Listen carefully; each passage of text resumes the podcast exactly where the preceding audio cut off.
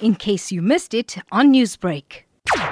It's getting worse. The attacks are becoming more brutal. More people are being caught up. And also in uh, Mozambique, we still had, for example, last year, the flood, the cyclone that hit the country. Government is already inefficient, and this is adding to this inefficiency. And I think a solution would have to start dealing with the roots of these inefficiencies, and that is, is, is something that at the moment the government doesn't look like it in, the, in uh, like it intends to do so. There are reports that this insurgency and instability could have a negative impact for India, who you know exports pulses from Mozambique, and that their maritime routes also could be compromised. How likely do you think this is? There's slight impacts, right? So yes, India exports or imports some pulses from Mozambique, right? Uh, specifically the pigeon pea uh, peas, right?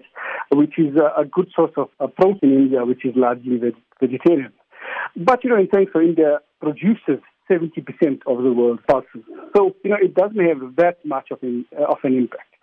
In terms of the maritime uh, issue, yes, you know, as becoming a great power, India wants to secure, similar to China and the South China Sea, India wants to secure control over, you know, parts of the Indian or Western Indian Ocean your Comoros, Madagascar, your Seychelles, you know, places with also large Indian slash Creole populations. This does threaten it slightly, but I mean, the, the, the, the coast of Mozambique is, is a bit far off from there. And, in, and also in saying so, you know, it's very unlikely that the Ahl Sunnah group will actually threaten maritime routes because it doesn't at the moment have, the group doesn't have the capacity to do so. So, yes, uh, in terms of great power politics, it may do this, or emerging power politics, but in terms of actual trade and actual routes, it doesn't. The biggest threat, though, for India is actually the gas projects. You know, uh, Indian companies are invested around 30% in the total 20 billion rand liquefied natural gas uh, project that has just been shut down now.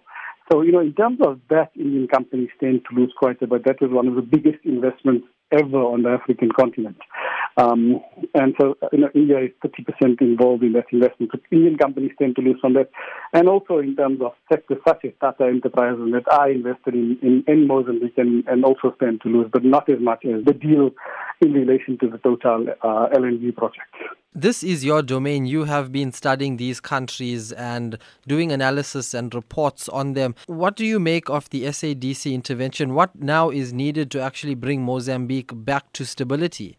We need to try and look at measures that go beyond security and towards human development. And I think that's the biggest issue because, you know, we've seen the Mozambican government for the past two years use a very heavy-handed approach, uh, using private military companies, the Dyke Advisory Group from South Africa, you know, who have been responsible for war crimes and crimes against humanity. And the group has only grown in strength because, you know, as is the case with these very heavy-handed scorch earth policies, you generally target many people who are not necessarily militant.